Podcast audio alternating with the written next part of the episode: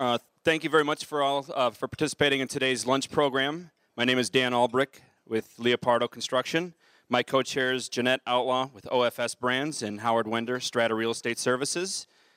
Uh, we've had uh, great successes uh, over the, in 2010 um, with a, a, lot of different uh, programs, the suburban outreach, as well as our Wisconsin friends, participation from folks all across the across the Midwest here, groups in Indiana, Michigan, Wisconsin, and Iowa all flocked to our lunch programs. So this was uh, it was a great year for us, and we've got a lot in store for uh, for uh, 2011. Today's program, as I always say, is being podcast.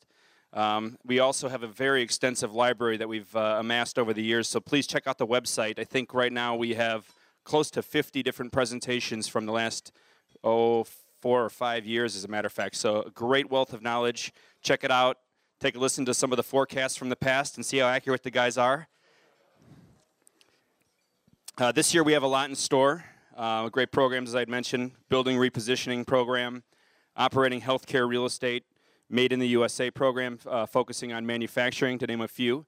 And we encourage your suggestions as well. At the end of every program, we pass out the survey sheets and encourage you to write in some topics that you think, and that's how we tailor our program. So we still have uh, we've uh, got a lot of ideas for the for the new year, and we encourage uh, your suggestions.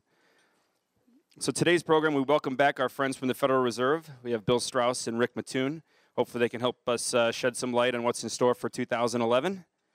Bill Strauss is a senior economist and economic advisor in the Economic Research Department at the Federal Reserve Bank of Chicago, which he joined in 1982. His chief responsibilities include analyzing the current performance of both the Midwest economy and the manufacturing sector for use in monetary policy. He produces the monthly Chicago Fed Midwest Manufacturing Index and organizes the bank's Economic Outlook Symposium and Automotive Outlook Symposium. In addition, he conducts several economic workshops and industrial roundtables throughout the year. Strauss has taught an adjunct uh, faculty member at Loyola University Chicago and Webster University in Chicago. He currently teaches at DePaul University, Kellstadt, Graduate School of Business and the University of Chicago Graham School of General Studies. Rick Mattoon is senior economist. Sorry. Rick Mattoon is senior economist and economic advisor in the Economic Research Department of the Federal Reserve Bank of Chicago. Mattoon's primary research focuses on issues that faces the Midwest regional economy. His analysis of electricity restructuring and energy issues higher education policy, regional economic development, and state and local government finance has appeared in numerous publications. Mattoon also serves as a lecturer at the Kellogg School of Management at Northwestern University. Mattoon began his career at the Chicago Fed in 1990. In 97, he left the bank to serve as a policy advisor for uh, economic development, energy, and telecommunications to the governor of, of Washington.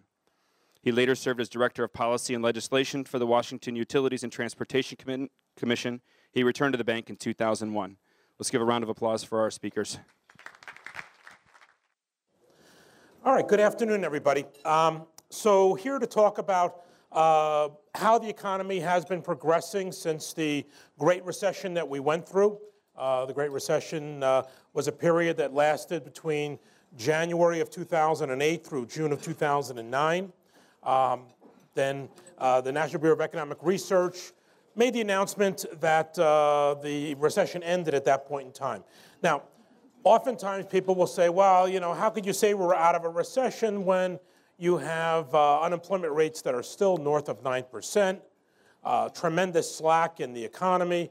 Uh, so when we talk about a recession, we're talking about an actual decline in economic activity.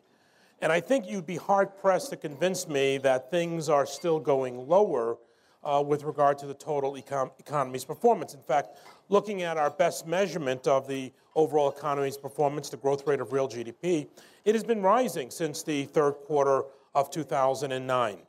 Um, and, uh, uh, you know, again, but we can talk about how it feels with regard to going through what we've gone through at this point. Um, the growth, though, has come in at about half of what would typically occur during uh, the recovery period following a deep recession like we went through. Part of the reason for that restraint is the fact that this recession uh, was associated with a financial crisis. And what we have seen when we look at the 1930s or Japan which uh, outside of the United States had a financial crisis, uh, you know, we see that recovery periods tend to be very, very restrained. I think there's an underappreciation of how important the financial sector is in fostering growth for an economy. But we have been growing. Growth rates uh, have come in at the last five quarters, averaging around 3%. In the most recent quarter, in fact, uh, the third quarter, on a year over year basis, growth is up at 3.2%. Now, this is above trend growth for the US economy, which we think of as around two and a half to two and three quarter percent. But it doesn't feel all that good. Well, in part, the reason for that is that over 60% of the growth since the recovery period began is attributable to the change in inventories, the, the increase in the amount of inventories that we are stocking in the United States. During the recession, things were cut back quite severely. The replenishment has really been a key driver. But of, but of course, inventories are goods that are produced but, uh, but are not sold. They're put on the shelf for production or for sale into the future.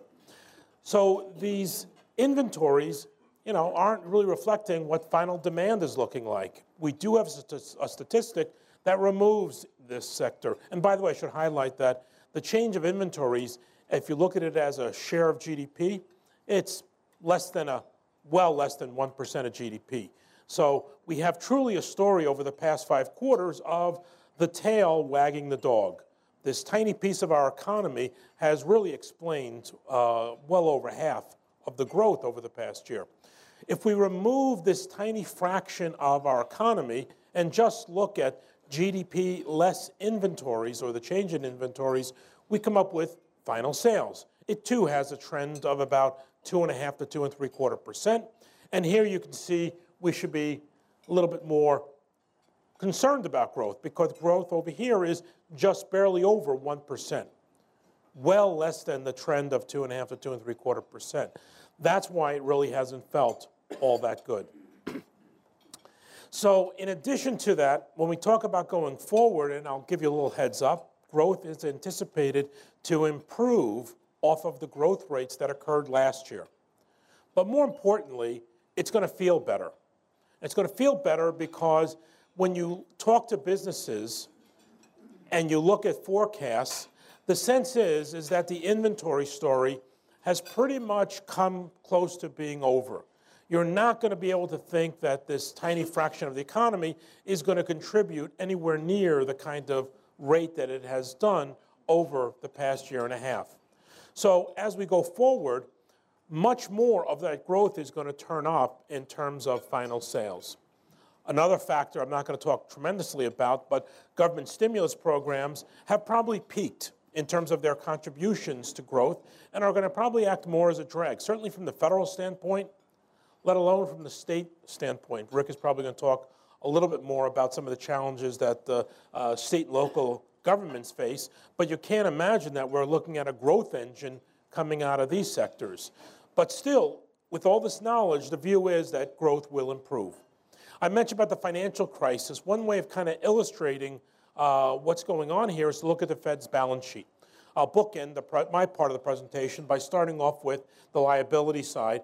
And you know, going back before the financial crisis of the fall of 08, our balance sheet was primarily on liabilities, It was probably made up of all those dollars that you have in your purses and wallets, um, and that's what we owed.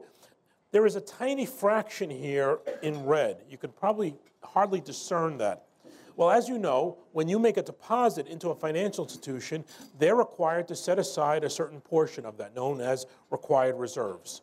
Pretty much that's what the red area is there. Those are the reserves that banks have with us. Majority of that is required reserves. Now, they also have the option of keeping more money with us. We would call that excess reserves, reserves above and beyond the required amount. If we go forward, the required reserves, well, we haven't changed the required reserve rate. It would still represent a tiny fraction of the balance sheet. The surge that we see here in the red are all of the excess reserves. Now, we held 40 roundtables uh, in the middle of last year in Chicago, Milwaukee, Detroit, uh, and all around the country, bringing together small businesses, people from the real estate industries, uh, bankers and other financial individuals, consumer groups, to try to figure out what's happening with regard to access to credit, especially for smaller businesses. Uh, and what we found was that it's a very complicated story. It's not as simple as you know, pointing a finger at one particular issue. Um, its issues were surrounding the, the valuation of different assets, housing, commercial real estate, industrial businesses, um, and retail businesses. And it's, a, it's trying to figure out, you know, what allocation is within the portfolio of a bank. Am I too heavily weighted in one or the other? And more importantly, it's the outlook. It's the view from most individuals that growth is going to be positive, but not spectacular. And that makes a challenge in terms of making sure that you're making loans to the right businesses with the expectation it's going to be repaid. In addition, on the demand side, uh, many of the businesses that have come out of this uh, deep recession are ones that were probably more financially savvy, maybe a little bit less debt heavy. Maybe there's already a predilection not to take on a lot of loans. There's also tremendous slack out there for, for capacity at this point. Many businesses are like, why would I want to add more capacity when I have all of this excess that I still need to absorb? And they're waiting for activity to move higher. So, from both supply as well as demand, uh, we're seeing that these balance sheets remain, uh, these excess reserves remain quite elevated. But this is also a positive going forward because when risk tolerance improves, when the view of the economy improves, financial institutions will not have to do a lot of capital raising to be able to make these loans. They have them on the books. So that's a positive, let alone what is also true about the profit side of, of businesses also being very flush. Maybe many of those companies don't need to be accessing credit to, to a degree. The other side is that you know the consumer makes up two thirds of our of, of our GDP. You know, so we need to understand the consumer because if you mess up even a little bit, its size really weighs very heavily in the forecast. And the consumer has gotten this new religion with regard to savings. Uh, saving rates have moved up quite substantially, as you can see. Um, and this is ultimately a very good thing for an economy. Just last night at my uh, MBA class at DePaul, I was sharing the fact that with more savings, there's more money available. Interest rates will therefore tend to be lower than they otherwise would be, fostering larger amount of investment, building up our capital stock, leading to productivity improvements, ultimately leading to higher standards of living. That's how we improve standards of living in the economy is through productivity improvements, efficiencies. However, that takes time. That's a long run story. We also know that since the consumer represents two thirds of our economy, and if that consumer is saving more, it means that they are spending less. That's referred to as the paradox of thrift, how a higher savings rate is both good and bad for an economy. It's a matter of timing. Good in the long run, not so good in the short run. Now, question is, and this is kind of the $64 trillion question, which is roughly what the wealth of the United States is, will these higher saving rates persist going forward? And I think you have to look at why people save. And not that we endorse any particular product, but I think it's helpful to think about a commercial like from ING, where they kind of illustrate that everybody has a number that they are trying to achieve. How was that number achieved in the past? Well, people would make the largest purchase that they would make in their lives, and they would buy a home. They would make monthly payments, and after some period of time, uh, they would invite family and friends over. They would have a barbecue, serve good drinks, good eats, and at the end of the evening, they would take that piece of paper that represented the mortgage and throw it into the barbecue, burn it up, and you'd have this mortgage burning ceremony. And the family would own this home free and clear, probably a larger home than a couple nearing retirement would need, and they could either downsize, sell the home, move to a smaller place, move to a less expensive part of the country, uh, or take a reverse mortgage, but they would be able to access the, the built up equity in there.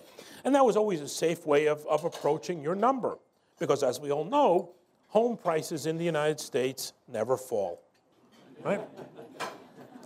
We all heard that. And your real estate agent was not lying to you uh, because between uh, World War II and, and up until the last couple of years, home prices, even in the worst of times, always tended to go higher, at least in nominal terms.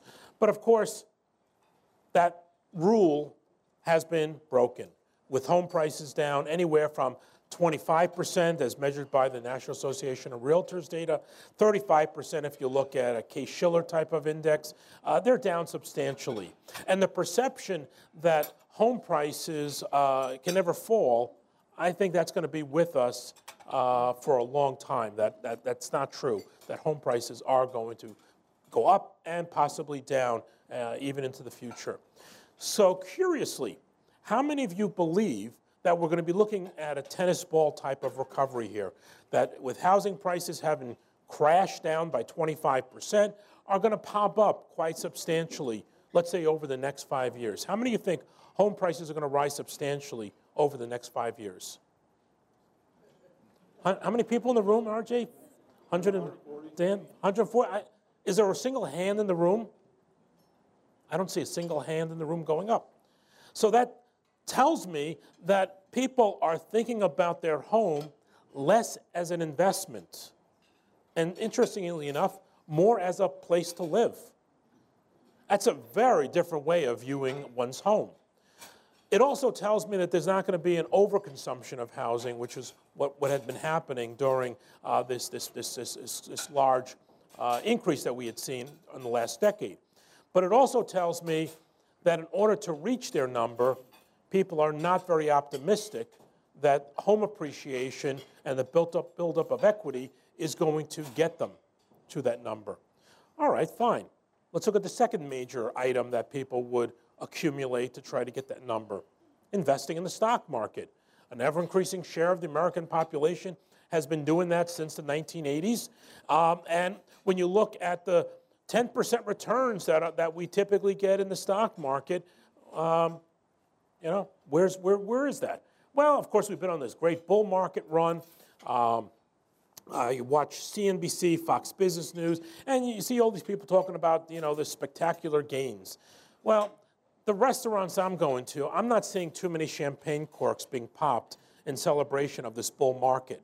Uh, because unless you put your money in the market in March of 2009, uh, you're still well below the peaks that were back in 2007, let alone the results of the past 13 years, where the market has gone nowhere fast, basically zero gains over a 13 year period. So, similarly, how many of you think that the stock market are going to show spectacular gains or substantial gains over the next five years? You guys are dismal. You're the most dismal group I've had. I see, I see kind of one hand going, maybe, uh, maybe it goes up. Uh, yeah. Um, so the point of that is that people are probably not going to be thinking about the equity markets as, a, as achieving that number. Now, we're an aging population. We all know how many people are, are turning 60 every single minute in this country. They're getting close to a time period where they would like to retire. How do they get to that number? Well, uh, they do it the old fashioned way they save out of income. And that is one reason why a number of different surveys of economists suggest that these higher saving rates will persist over the next five years. Some even saying it could go higher than where we are. So that's going to be a bit of a challenge on, on, on, the, on the economy's growth. Now, of course, saving this money, what do you do with it? You're probably not going to invest in your home. If, you, if you don't think the stock market's going to be a great performer over the next five years, you're probably not putting a lot there. And what are CD rates yielding, right? You're not going to reach your number that way. But that's your asset side. Uh, equally, of course, you have your liability side. And you look at, uh, you know, credit card debt. How much does credit card interest rates cost us, especially now after the, some of the changes that have been put in place? You know, people could be facing a 15% interest rate. So if they take that $2,000 that they're saving and pay off the credit card, that's as if they're paying themselves 15%. Uh, and when we look at the debt to income ratio, uh, debt service payments to income, uh, it has plunged. And we are back to levels last seen over 10 years ago. So this is, again, a positive for the economy because when consumers become more positive about the outlook and they begin to think about spending money maybe a little bit faster pace, their financial house is going to be in a much better position having gone through this reduction that when they'll be able to deal with a bit more debt as we move forward. Um, so again, some, some more positives. So what is the outlook for the economy's growth? Well, according to the latest Blue Chip Forecasting Group, uh, just over 50 forecasters, uh, they're looking at growth this year of 3.3%, faster than the 2.8% that is forecast. We still don't have fourth quarter data yet. We'll get that at the end of the month. And then 3.2% for next year. Uh, just to share with you, our Fed president, Charles Evans, is a bit more optimistic. He thinks a number closer to 4% is possible this year. Um, but even, even with these numbers, the 3.3% is going to feel a lot better, much better than the 2.8%, just because, again, of what's driving that growth. With regard to the labor markets, you know, at least we've added jobs over the past year. Um, it was kind of upsy downsy because of the decennial census that was taking place. If we look at the private sector, uh, we added about 1.4 million jobs, and that's decent. But keep in mind, we lost 8.4 million, but also keep in mind that we're on a treadmill. We don't have zero population growth or zero workforce growth. We're adding workers each and every day. And the, and the, uh, the, our estimates are that we need to add roughly about 100,000 workers each month in order just to keep the unemployment rate stable. So the fact that we added about 1.4 million. Well, we should be adding about 1.2 million just to keep things stable. So we did slightly better than that, not spectacularly more. So when we look at a measurement like the unemployment rate, it has only edged lower over the past year. Um, and that 9.4% uh, rate drop in uh, December, probably statistical aberration, and it wouldn't surprise me to see that uh, move a bit higher. With regard to the region, though, there has been more impressive improvements, and I'll talk about the manufacturing sector being a vital part of this story. But you can see that uh, Michigan, who at that point in time had the worst unemployment rate in the country, now is only tied for second place with California. Uh, and they went from having over 14% to now they're at 12.4% a relative improvement, that is quite impressive, especially when you see the fact that in the United States, it has, increased, it has decreased by only a few tenths of a percent. This is a much more impressive improvement. You can see in Illinois as well, it's come down, uh, Wisconsin, and so forth. In fact, when we look at the five states that make up the Chicago district, that's uh, uh, Illinois, Indiana, Wisconsin, Michigan, and Iowa, uh, for the first time, in November of last year, for the first time since December of 2002, our unemployment rates actually matched that of the nation. Over that interim period, we were higher each and every month.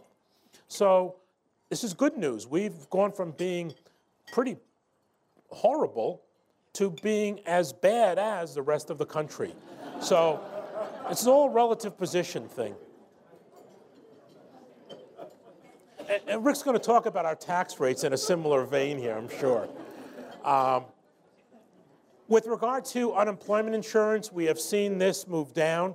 So this again is another positive suggesting that labor markets are beginning to ease up. And in fact, at a, at a very recent uh, roundtable for manufacturing that I held in early January, I got the sense there was a lot more optimism than I actually expected, and a lot more sense from some of the people there that they're that they are now pulling the trigger, not ready to pull a trigger.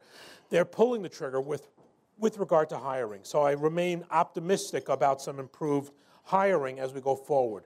But nonetheless, uh, the forecast from Blue Chip is for unemployment rates to remain awfully high. Uh, when you're growing the economy at trend, unemployment rates remain stable. Well, we're growing the economy, according to Blue Chip, slightly better than trend by about half a percentage point or three quarters of a percentage point. But again, that's still not spectacularly higher, so you only marginally begin to bring down the unemployment rate. So even by the end of next year, 2012, we're looking at unemployment rates that, that are north of 8%. That's really unacceptable uh, for the United States to have unemployment rates that, that high, especially when if you, if you think there's something you can do to materially affect that. And I'll talk about that with regard to our policy as we talk about inflation. So when we look at inflation, it's been a story that has been quite volatile, moving high, going into deflation during the recession, coming back up as oil prices move back up higher, and, and more recently, uh, they've been edging lower uh, in large part moving around by these energy prices. Now, energy prices are up around the $90 per barrel. Let me just talk briefly about that. Um, so, and we see gasoline prices at, oh, at $3 and higher now. Um, question is, how much is that going to affect us? You know, it's probably going to uh, affect growth to some degree, but I don't think we're anywhere near the kind of levels that is, is risking us to tip into another recession. Um, and, and to illustrate that, here's the most recent data through November uh, with regard to consumer spending on energy goods and services. So this is more than just filling up your vehicles with gasoline. It's paying your electric bill, your gas bill for your house. It's anything directly related to energy. And spending on that is around five and a half cents out of every dollar. In fact, when we look at this from a longer term perspective, over the last 50 years, you can see that it averages about 6.4 cents of every dollar. So, in fact, with the increases that we've seen in December and into January, it's probably going to move this number up, but we'll probably get something closer to that long run average. And in that long run average period, that was existing through most of the time our economy is expanding, not retracting. So, uh, again, we're not going to like paying for that, but again, I don't think it's the kind of level that we need to start worrying about uh, recessionary issues. But because of all the slack in the economy, the labor markets being uh, as poor as they are, you can't imagine there are too many stories about, you know, not really wood sound there, but there you go. Somebody knocking on uh, the boss's door and saying, hey, I haven't gotten an increase in the last couple of years. You either give me an increase of 10% or I'm out the door. Right? What's the boss likely to say? What is she likely to say? Yeah, you know, you know, don't let the door hit you on the way out. I've got four people that want your job and they're willing to work for less than I'm paying you. Right? With that kind of, uh, of story that seems to permeate both the employer as well as the employee, you can't imagine there's going to be tremendous wage pressure. And that's something I want you to keep in mind and, uh, as, we go, as we go forward in this recovery. You know, for those of you who've been fortunate enough to keep your jobs, because we know that there has been over 8 million people who have been severely impacted by, by being uh, removed out of their jobs, keep in mind that we all pay the penalty for such slack labor markets. Trust me, the story I just told would not be laughed at, would not be believed if we, if we had the unemployment rate much closer to its natural rate.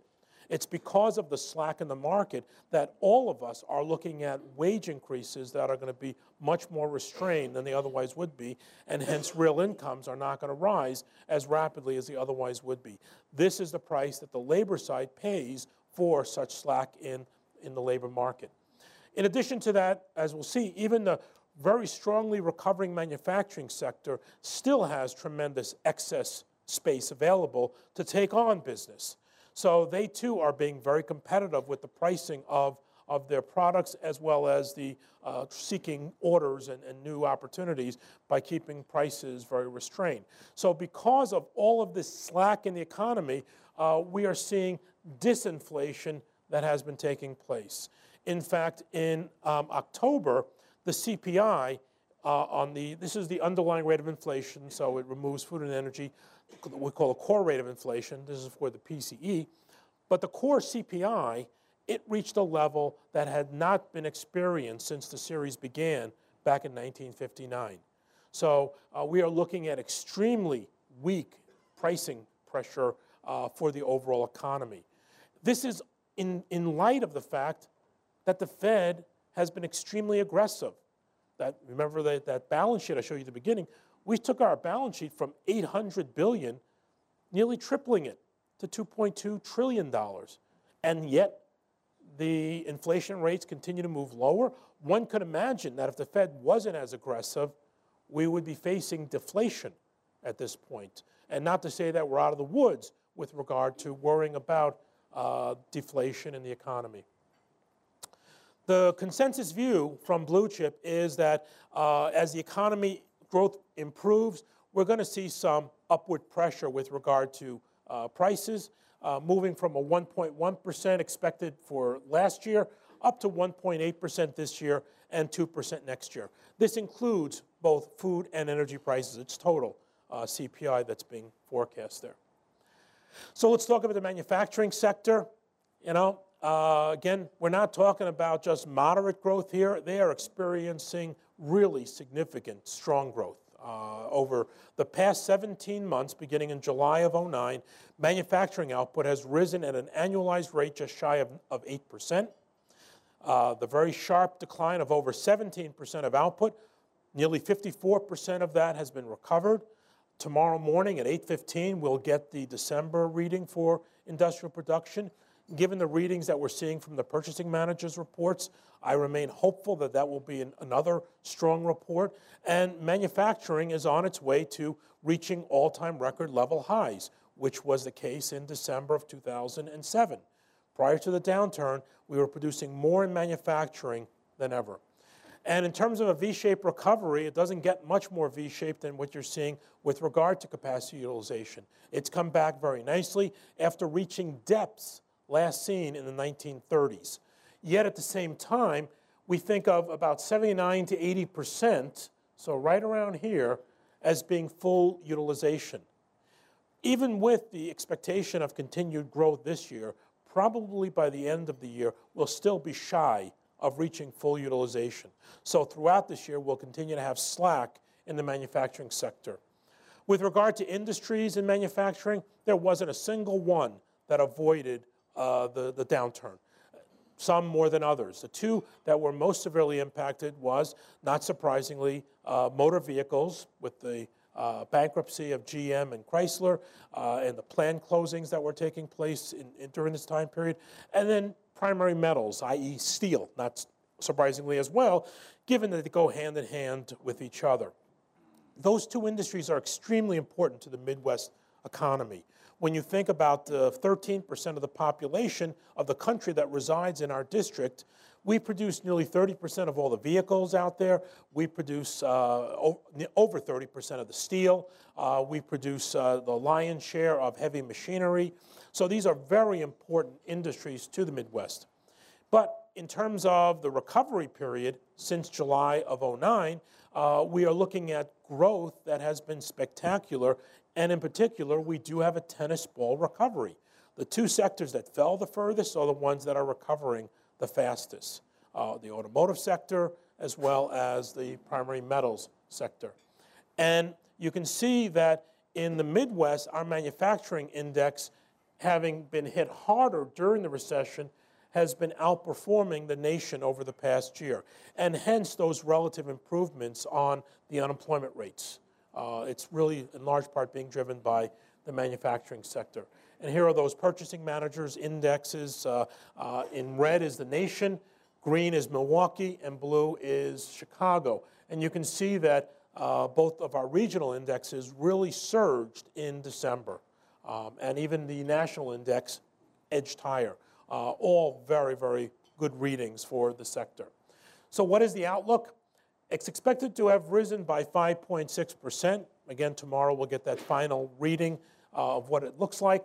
Um, and then for this year, 4.3% growth, next year, 3.8% growth. Both this year and next year, growth that exceeds the growth of the overall economy. So, again, this industry remains a key driver of growth going forward, although probably playing less of a role in terms of the share of, of contribution. Let's look at something that, uh, again, very important to the Midwest economy, the auto industry. Uh, December sales came in pretty decently, uh, 12 and a half. I never thought, the, uh, since I've been working at the Fed, especially over the last 15, 20 years that I would ever say that 12.5 million units is a, is a very decent number for, for the industry. Um, because this is an industry, as you can see, that between 1999 and 2007 was selling more than 16 million units uh, in those years and losing money in those years. They're making money at these levels. Uh, the restructuring, the ability of properly reducing their footprint of production to match the market share, in particular of the Detroit Three, has made those industries, those companies, profitable at a much lower level. Uh, they've estimated that around 10 to 11 million units is all they need to have to be profitable because of the flexibility they now enjoy. Um, that is certainly going to suggest that the industry is going to be far more restrained in terms of pushing product. Um, and you know, if you think about manufacturing, and some of you might have walked in the room thinking that uh, view that you know we don't make anything any longer in the United States. Let me just spend a minute on that. Um, you know, back in the late 90s, uh, the Detroit Three had about 70% market share. And then during the past decade, uh, they got walloped. Uh, and their market share fell to below 50%, where it has been now for the last couple of years. So, for the last couple of years, we have more vehicles with those funny sounding names uh, than Ford, GM, and Chrysler uh, being sold. Uh, and people read the news about uh, how many auto workers are losing their jobs, all the plant closings, and they have this, and the market share losses, and they have this view that, okay, well, there goes U.S. auto manufacturing, and, and therefore, of course, there goes uh, manufacturing in the U.S. And even in this sector, that is absolutely not the story. Uh, if we go back to 1980, you could see that just over 70% of our market was comprised of uh, GM and Ford and Chrysler, the big three as we called them back then, because they controlled that large share of the market. We call that an oligopoly. Not so good for choice, quality, or pricing of the product. Uh, we did have one nameplate manufacturer here in red. That's a foreign nameplate manufacturer who's producing in the United States, and that was Volkswagen, who had a plant in Pennsylvania and not a very successful one. In fact, their market share kind of dwindled down almost to zero uh, in the, in the mid 80s. And in fact, they wound up closing that plant in the late 80s. Uh, but then we began to see an ever increasing participation by Toyota, Honda, Nissan, Mitsubishi, uh, the Europeans, the Koreans coming in. And so if we look at today, half of the vehicles with those funny sounding names are made here in the US. And if we include the, that number of vehicles that are made here in the US to the Detroit 3 share, so we can see that as of the fourth quarter of last year, over 70% of the vehicles that are sold here are made here. Little change from what it was 30 years ago, with the exception that today, rather than having four manufacturers, we have 13 different nameplate manufacturers producing much better for the consumer. And in fact, talking about pricing, uh, new vehicle prices have fallen by four tenths of a percent each and every year over the past 10 years. That means that a, a person who hasn't seen much of an income growth, say over 10 years, and there are groups in our society where that's been the case, no, now no real increase, they can buy a vehicle for 4% less today than what existed back in uh, the late 19 or back in 2000, and that's certainly a benefit to them.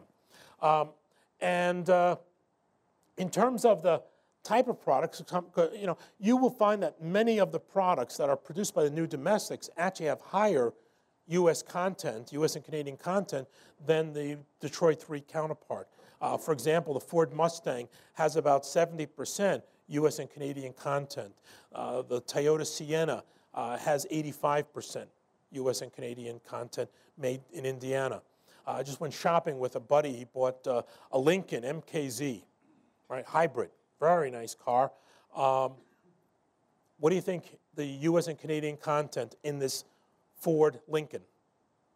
Whatever number you think, cut it in half. Anybody want to take a guess? 50?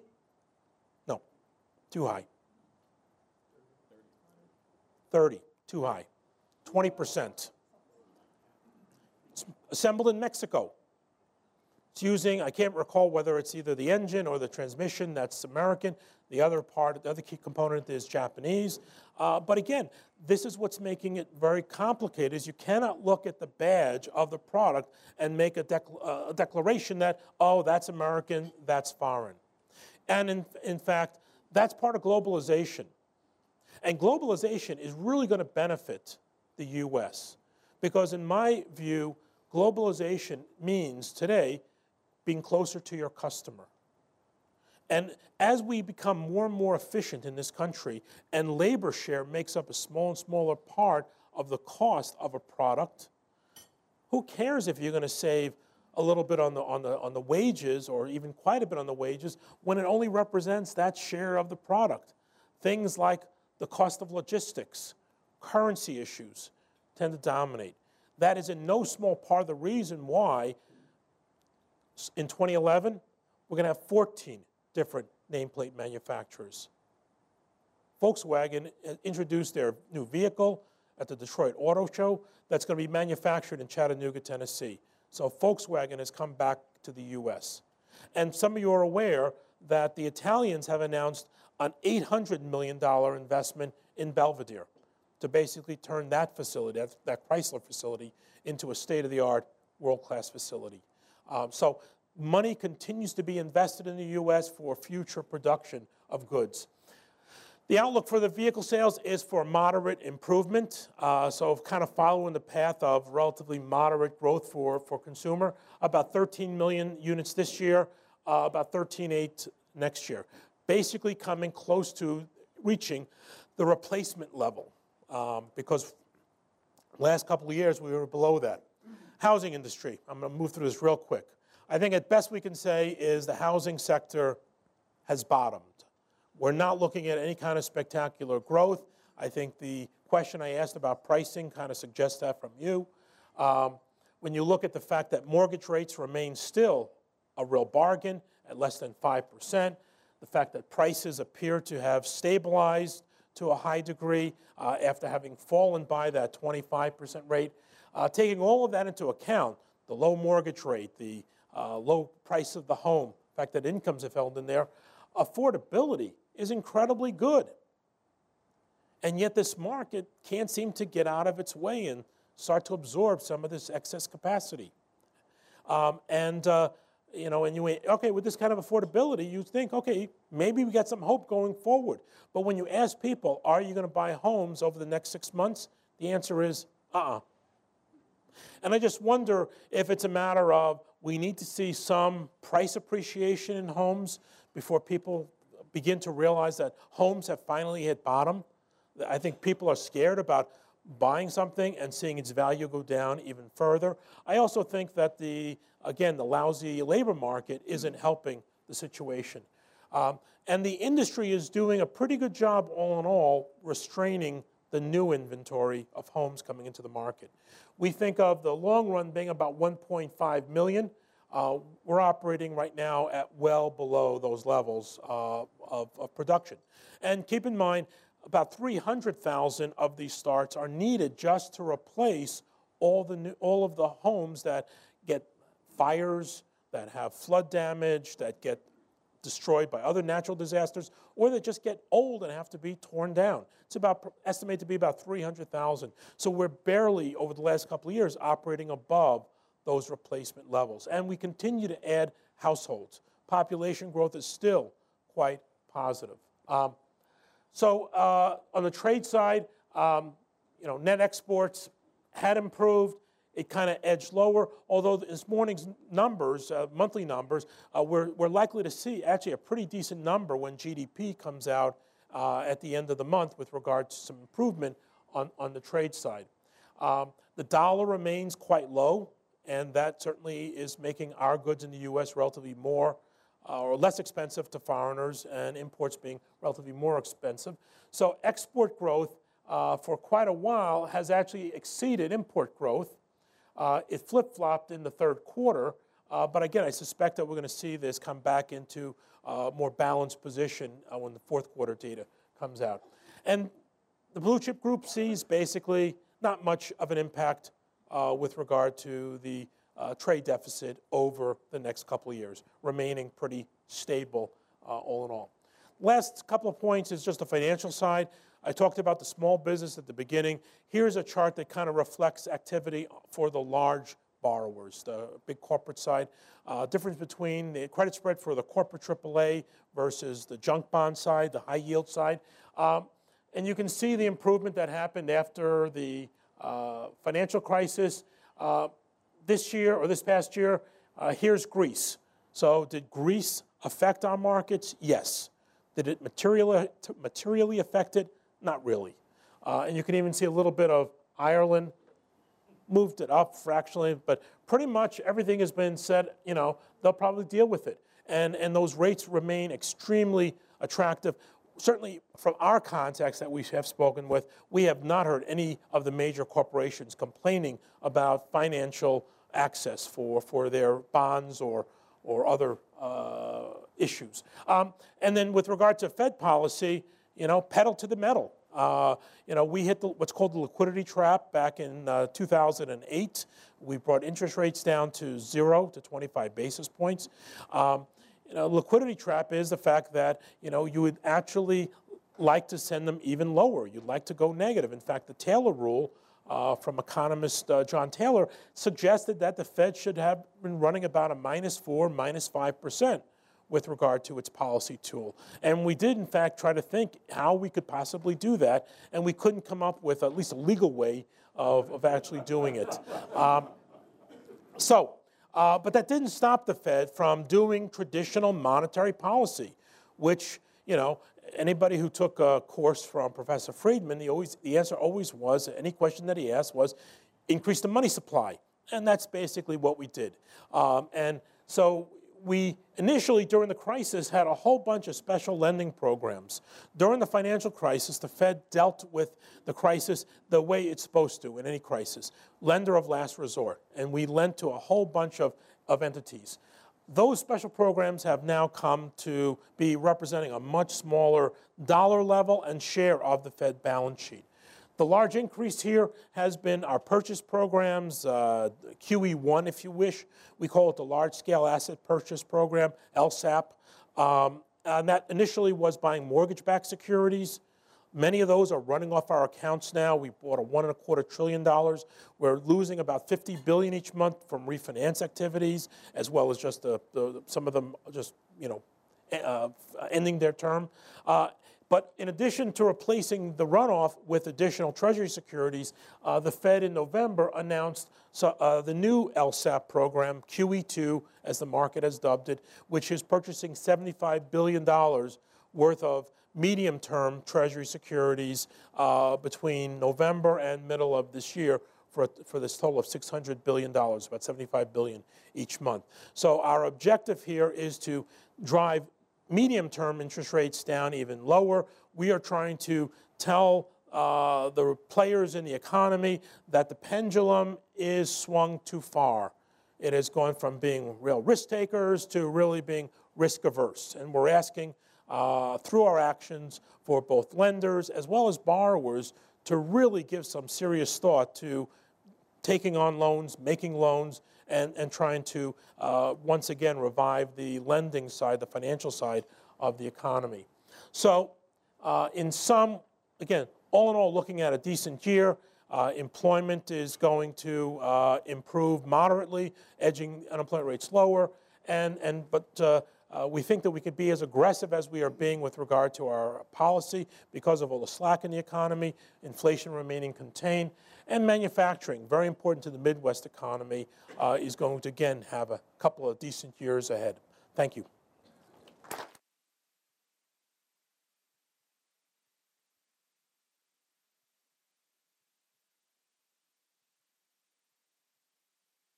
Thanks, everybody. Thanks for inviting us back again. Um, I, I, do have to say I chuckled when I uh, saw the original announcement for this program. It said that, you know, join our our new tradition every year of having two economists talk you to death during the first month of January. So I, I don't know whether this is a good tradition or it's a, just a tradition that maybe masochists would like. But um, anyway, it, it is your tradition, so we, we do appreciate you inviting us back.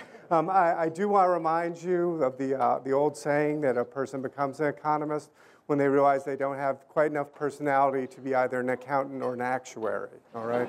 uh, so that, that being said, um, what I'd like to do is put what Bill talked about in the context of Chicago and Illinois' performance. So I think Bill did a really good job of describing sort of the macroeconomic conditions that the U.S. is facing.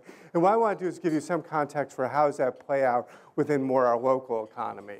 So if you look at things right now, uh, a common theme for both Illinois and Chicago um, was is we underperformed the U.S. both during the recession and through most of the time coming out of the recession. Now, recently, we've seen more convergence in terms of economic activity both in Chicago and in Illinois, and that's mostly been in the last several months. Um, and that has been because exactly what Bill had talked about, which is the overwhelming role of manufacturing within this region and the, the effect it's had on sort of rebuilding the Midwest economy.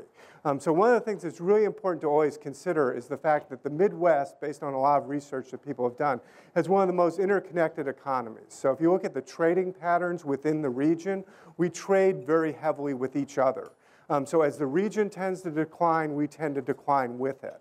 And that's always going to be an issue for us, in, both in Illinois and in Chicago. Um, so that's a really big point. Um, one of the things that is probably the biggest issue that we're facing right now is our public finance sector. Um, obviously, there's been a lot of news coming out the last several days with Illinois' significant tax increase, but most of the other states within the region are also facing similar sort of major fiscal headwinds at this point. Um, Wisconsin really is in mm, essentially the same shape as uh, Illinois is at this point. Um, within our district, only Indi Indiana and Iowa are actually in fairly prudent fiscal condition at this point. So how that plays out is going to have a real effect, at least in the next year or next two years. Um, one of the things that we have, particularly in Illinois and Chicago, is we have lots of terrific assets. Um, but the issue is, is are we leveraging them effectively? Um, so the idea is, is do we actually figure out a way that we can take advantage of the things that have been historical advantages for our region, and can we have a strategy that actually makes them sort of more productive than they've been over the recent time? Because there's some evidence that we don't necessarily get as much out of some of these assets as maybe we'd like to. Um, for Chicago, there's a particularly specific um, issue, which is replacing the mayor, all right? Um, you know, one of the things that Chicago has always had is there was a, a wonderful piece that The Economist did about three, four years ago, and it was on Chicago, and the headline of it was, Chicago, a success story. Well, one of the elements that they said made Chicago a success story was the fact that Mayor Daley had been in office for so long. And what they suggested this, this essentially gave us the ability to have a benign despot who essentially was responsible for charting and having a vision for the city's growth and development. And they also suggested that other large cities that have benefited from this sort of benign despot model of mayors have also done well. Bloomberg in New York and Giuliani before that. Um, so the issue is, is the new mayor going to have the same sort of authority, or is there going to be fractions coming out of this? We also have a, a system that's been set up largely around sort of um, having access to the mayor as being sort of the focal point for getting things done in Chicago. So that's also going to be an issue. So that introduces some uncertainty that Chicago is going to have to deal with. So turning to Illinois, um, this is the, the same figure that Bill showed earlier, except it's not updated to show you Illinois' downturn to converge essentially with the US average for unemployment. But what you can see is Illinois is interesting because it really didn't perform very well during this recession, even though our economy essentially mirrors the US average. So if you took the shares of where we get economic growth from and economic activity in Illinois, they're essentially exactly the same as the US. So you would assume that we perform at least at the US average. And the fact that we underperformed throughout this period of time, again, suggests this overhang of being linked to the Midwest economy has sort of dragged Illinois and Chicago's performance down um, over this period of time. But the good news is, again, this sort of Midwest dynamic has changed recently. The upturn in manufacturing has allowed Illinois to show some, uh, significant improvement over the last um, quarter of last year. Um, if you look at the Chicago economy relative to the rest of the state, as you can see, Illinois is really a case of a, a tale of two economies. Um, so what Chicago specializes is in finance, business services, professional services, all those things. The rest of Illinois concentrates mostly in farming, uh, manufacturing, mining, other sorts of things. So these are shares of the economy. You can see how different Chicago is relative to the rest of Illinois. So it's two different economies in terms of the way it performs over time. However, during this recession, as you can see, all almost every metropolitan area within Illinois did quite poorly. Um, Chicago actually, as you can see, even though it doesn't have this manufacturing concentration, actually did worse than areas like Kankakee, which are thought of far more as being heavy manufacturing places. As you can see, the worst performer was Rockford by far. Um, but as you can see, nobody did well during this um, particular recession. It was a, a situation of decline regardless of what the structure of your local economy was. If you look at though over a longer period of time, what it suggests is for at least Illinois' uh, metropolitan areas, the faster they've moved away from manufacturing, sort of the better they've done over the longer term. So as you can see, this is the percent growth in non-farm employment against the percentage of manufacturing jobs in the area, um, again, over this period of 1990 versus 1990 to 2009. As you can see, Decatur and Rockford, which have the highest percentage of manufacturing jobs, had the smallest growth in terms of their employment base, where places that had very little, like Bloomington, which has gone heavy services at this point, had much more significant growth. Um, so the, the story has been that sort of places that have sort of moved away from manufacturing have tended to grow faster, at least in terms of employment over this period of time. Um, turning to Chicago, um, the specific problems for Chicago, again, start with city finances. Um, we're in a situation right now where the city is running out of sort of options for how to raise revenues. Um, we've essentially sold off everything that we can, and at this point, essentially, we've already spent all of that, all right? So the money that was, came from the parking meter lease um, essentially was supposed to last 20 years. Well, it's essentially been spent. Um, same for the Skyway. Um, we could sell off Midway or O'Hare at this point, um, but we're running out of things to sell, and it's hard to suggest how we're going to get a lot of organic growth in the underlying tax base, and that's going to be a real challenge for um, whoever the next mayor is. Um, like most places, um, all of Chicago's economy declined during this period of time, but in particular, it was also sectors of the economy that normally don't decline had a really rough time. Um, so we think of finance, um, it's obviously being a financially led recession, um, took it on the chin during this one. Um, but we even had things like education, health services, retail sales, things like that, all did pretty poorly over this period of time and are only starting to recover right now. Um, the big issue for Chicago um, and this was noticed before this, is, is, did we kind of lose our mojo going into this particular period of time? Um, you know, we went from sort of the heady days of the Olympic bid um, to where we were sort of on top of the world to then we didn't get the Olympic bid. Um, Oprah soon announced after that that she was leaving, closing up shop and was going to head out of Chicago. Mayor announces he's going to retire. All of a sudden, all these things that sort of made Chicago seem like kind of a hot spot to be, um, all of a sudden were sort of called into question. So the issue is, is sort of we sort of lost some of our momentum at this point in time.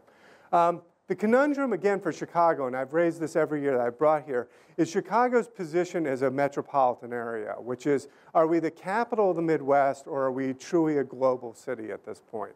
Um, the more that we're a capital of the Midwest, obviously, the more we're tied to the fate of what happens in Ohio and Indiana and Iowa and Michigan and other places. Um, one of the things that Chicago has tried to do is, is to reach a sort of escape velocity where we're truly a global city, where our, our economic linkages are really outside of the region because as long as we're the capital of the Midwest, we're tied ourselves to a region that's declining. I mean, we're, we're going to be a smaller part of economic activity in the US economy. You can already see that in the last um, census report when it was announced how many congressional seats we're going to lose within this region. We're just simply a shrinking area. So part of Chicago's success is can it escape sort of the, uh, the Midwest? Can it become sort of a larger player in, the, in sort of the world and the U.S. economy? And I think there's a lot of reasons to believe it can. So I think there's some good news there. And finally, the good news is we're still really a talent magnet. Um, when you think of what uh, economy needs to grow today, it's clearly high-skilled human capital, and Chicago does a really good job at attracting high-skilled human capital, particularly um, compared to other, other um, places in the region.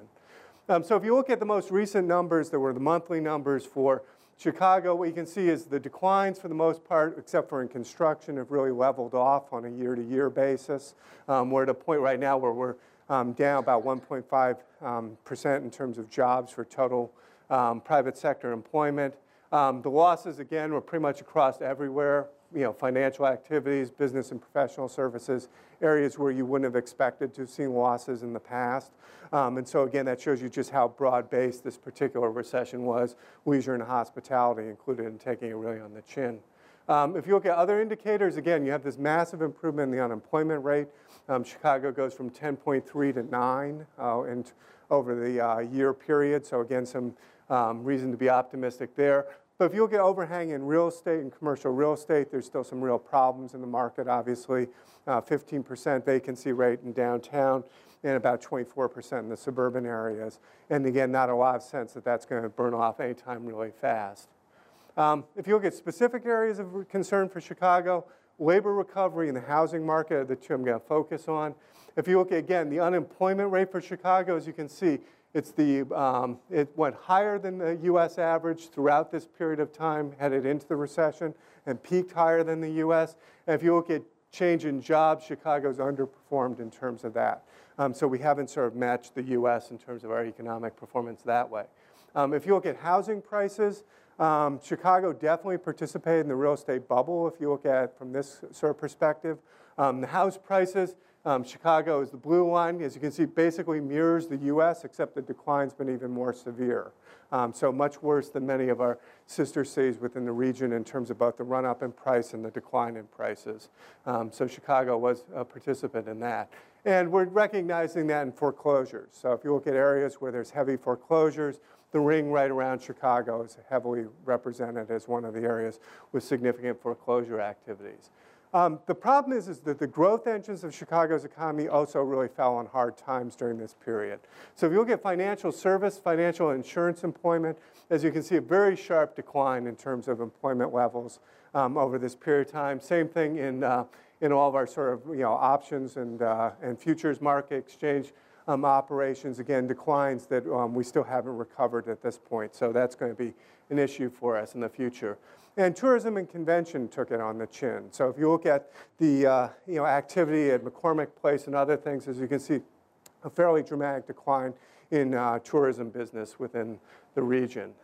Um, much like the last time, as one of the things that Bill really pointed out, is manufacturing has definitely been a boost right now. And it's also been a boost locally within Chicago Metro, because you can see the employment levels have essentially um, really snapped back very, very nicely, um, even within Chicago Metro. Um, similarly, that spilled over to transportation and warehousing as a, as a uh, related field. And logistics is really important to Chicago's economy, so it's important that that's come back. Um, the longer term view for Chicago, though, is a little muddled. So this is an interesting way to think about um, urban growth within the region. So here's Chicago, okay, so this is real personal income growth versus employment growth over this period from 1969 to 2006. As you can see, Chicago actually wasn't as much of a winner during this period of time as we thought. So some of the sense that we were really sort of a boom economy um, was a little bit of a, maybe our own boosterism. Um, Chicago is really just sort of, sort of in the middle of the continuum. The places that really did well were like Minneapolis, all right? So they're the ones that are the, so the outsized winner during this period of time. And interestingly, Pittsburgh, um, Pittsburgh didn't add employment, but it added a lot of income over this period of time, um, suggesting that they restructured themselves to a smarter but smaller economy during this period of time. But as you can see, Chicago sort of is a mixed bag. The only ones that are in the obvious sort of the worst position, Detroit, Cleveland, Buffalo, sort of represent the sort of the three stooges of this particular graph. Um, but you know, they, they represent the ones that were the clear, clear losers during this period of time. Um, but you know, as World Business Chicago points out again, I mean, Chicago's got lots of these assets. I mean, I'll let you read what they are. I mean, we're a transportation hub. We clearly are very attractive in terms of bringing um, bright young people into the area. We've got lots of consumers within a two-day drive. It's a rich market in terms of that. Um, we have lots of amenities. They're also very desirable. Um, things that are all in sort of any sort of urban economic literature right now are things that people cite as being important factors in, in having any sort of you know, city health measure. Um, and if you look at this, um, again, a way too busy graph, but Illinois is that little yellow box up there, the gold box. Um, this just shows you our ability to both produce and attract um, college graduates to our region. And what shows is Illinois and Minnesota are the only two Midwestern states which are actually in the quadrant, which is we both are a high producer of college graduates and we're a high attractor of, high, of college graduates. All the other Midwestern states fall in this less desirable category in many cases of being a very high producer, but they lose their college graduates to other places. Um, and that's really a tribute to Chicago, its attractiveness as a place for you know, well-educated people to want to move here. So the final word, okay, so um, if you want to be really pessimistic, um, again, the, the one factor I'd look most closely at is going to be the fiscal landscape facing both um, the city of Chicago and Illinois in general. Um, the state, one thing that should be recognized is the state has been running a long-term structural deficit for better than a decade at this point. Um, so any of the sort of problems that have been most recently in the news have been a long time in, in, the making. And we've essentially been piling up bills on sort of a completely unsustainable level um, for some period of time. Um, so it was clear that something needed to be done in response to the sort of unsustainable path we were on. Um, if you look at the issues that are really driving a lot of underneath this, it's, it's mostly pension and other post-employment benefit um, costs. Um, our pension funds are the worst funded in the United States at this point, depending on what measure you want to use. They're anywhere from 42 to 47 percent funded. Um, that simply is, is a huge long-term liability um, for the state of Illinois. Um, the problem also is, is we've had a tendency to just sort of kick the problem down the road. Um, rather than any sort of fundamental sort of structural reform, to Illinois' um, underlying fiscal conditions.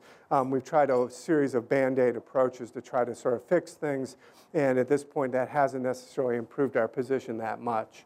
Um, and the, you know, the, the new tax increase is certainly going to help with the general operating side of the budget. It's not going to do that much, though, in terms of actually addressing the underlying structural problem that the state's facing. So to give you a sense of the magnitude of this, the new tax increase is estimated raising about $6.8 billion um, in, this current, in the current year. Um, you have to realize that we have unpaid bills right now of roughly $7 billion that the state is paying. So the new tax increase doesn't even cover our unpaid bills at this point. Um, so we're, we're not going to be making a whole lot of progress in terms of paying down where our debt is right now. Um, so if you look at the um, current thing, and there, there, was a couple of adjustments to this, um, personal income tax obviously raises from 3 to 5% for four-year period. And it's scheduled to have two phases of declines. Whether or not those declines ever occur um, will be interesting to see. Um, same with the corporate income tax. Um, they will have the same sort of step-down process in terms of that. there's an attempt to try to restrain spending um, by capping general fund spending at 2% growth rate per year. However, you should realize that um, the general fund only represents about 55% of Illinois' total spending. Um, so it's not clear what's going to happen for those things that are outside the general fund um, and whether or not there actually will be restraint in those areas. Um, the other thing is you should realize is a 2% cap. Essentially, if you factor in increased debt service, um, which Illinois will be taking on, uh, pension liabilities, and Medicaid growth, that will more than exceed the 2%, all right? The growth just in those things will more than exceed a 2% increase in the budget. So um, that's going to mean there's going to have to be real cuts in the rest of the budget um, to keep that 2% cap in effect. And they've also put in a, a, sort of a penalty phase, which is if you actually exceed the 2% based on a report by the state auditor general, um, then the tax rates automatically revert back to their original levels. Um, so the state loses the revenues if they exceed the 2% cap in any given year. Um, so that, that's an effort to have more, um, you know, sort of uh, fiscal uh, um, discipline involved in it. Um, the other thing is, is that we're going to issue four billion more in pension bonds. The states already issued 10 billion in pension bonds. This will allow us to make our pension contribution for the upcoming year. Um, but again, it shows you just how desperate things are because we can't make that contribution out of the general operating budget of, um, of Illinois at this point. Um, and again, there were a lot of elements that didn't pass, a dollar increase in the cigarette tax. Um, there was also a proposal to borrow 8.75 billion um, that was to pay off our backlog of um, bills, um, those things that we already owe people. Um, the irony is, is that a lot of the estimates suggested that we actually would have saved money by borrowing the $8.75 billion because the penalties and fees that the state is, in, is now racking up because they haven't made these payments um, would exceed what the, the debt costs would have been of issuing the bonds. Um, so, okay, so that's all the happy news. So, um, so, so how, how bad is it? Um, again, the deficit for this year is estimated between 11 and 14 billion, depending on who you talk to. Um, total indebtedness for Illinois is about 120 to 132 billion if you put in our uh, pension obligations um, into that. And that works out to about $25,000 per household, all right, um, is what Illinois is, is sort of in the hole for at this point. Um, again, the pension deficit alone is between 60 and 80 billion at this point. Um, and, you know, if things weren't happy enough, the uh, federal stimulus money will run out pretty much in fiscal year 11. Um, so we'll be pretty much on our own in terms of, uh, of those sorts of things. Um, so here's an interesting chart. This was in this week's New York Times. And this just gives you a sense of nearby states. Now, Illinois is the one that's way out here. So 40% projected deficit as a share of our general fund is where Illinois' debt is. Um, but as you can see, it wasn't a whole lot better in 2005. It was still hovering about 9%. But you can see it's way outsized relative to many of our neighboring states, with the exception really of Wisconsin and Minnesota are the only ones that are sort of in the ballpark um, in terms of that. But you know, clearly we're not sort of managing our fiscal house very well at this point. Um, Illinois' problems really aren't going unnoticed. Um, we have either the lowest or the second lowest bond rating right now in the U.S. Um, the expectation was this tax increase might at least stabilize our bond rating. Um, if uh, you know, the hope would that maybe would have increased it a little, or at least allow us to be able to go to market under uh, you know not draconian circumstances at this point. Um, again, other uh, research groups have looked at Illinois, have suggested that we're pretty much in the bottom uh, tier right now of states, both in terms of fiscal performance and in terms of our pension deficit.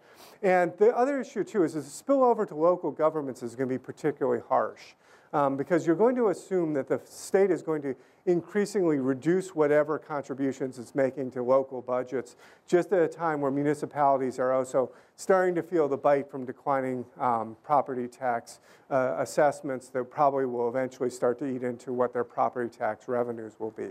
Um, so local spillover could be pretty severe in Illinois, um, and that's going to cause a lot of pressure on sort of you know, what sorts of measures reasonably can local communities do to sort of protect themselves in this kind of environment. So things are going to be pretty um, demanding for localities too in terms of that.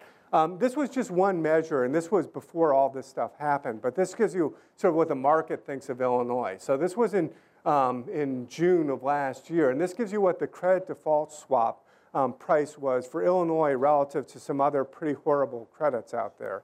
As you can see, Illinois was at 283, which was above Ireland, all right, in terms of the, uh, the uh, cost of insuring Illinois debt was considered worse than, a worse bet than insuring Ireland at that point.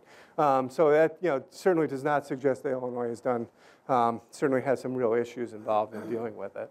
Um, so in summary, um, if you look at Illinois and Chicago, the good news is the last um, several months of last year showed the U.S. and Illinois and Chicago's performance starting to converge, so we no longer are doing worse than the nation as a whole.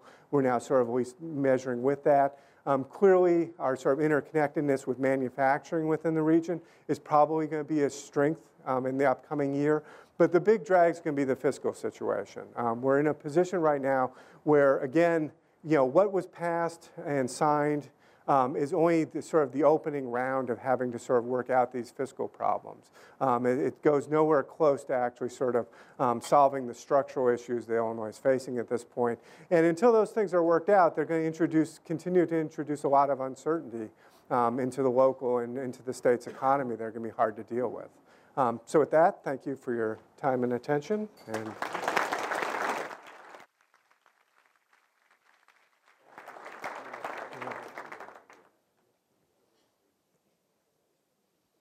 Thank you. Thank you, guys. Uh, we got time for a couple questions, I think, real briefly. Anybody? Or none? Or none. Thank you. I guess it was, uh, it was very concise, very clear. Thank you very much. Please fill out your surveys. We appreciate your feedback, and uh, we'll see you next month.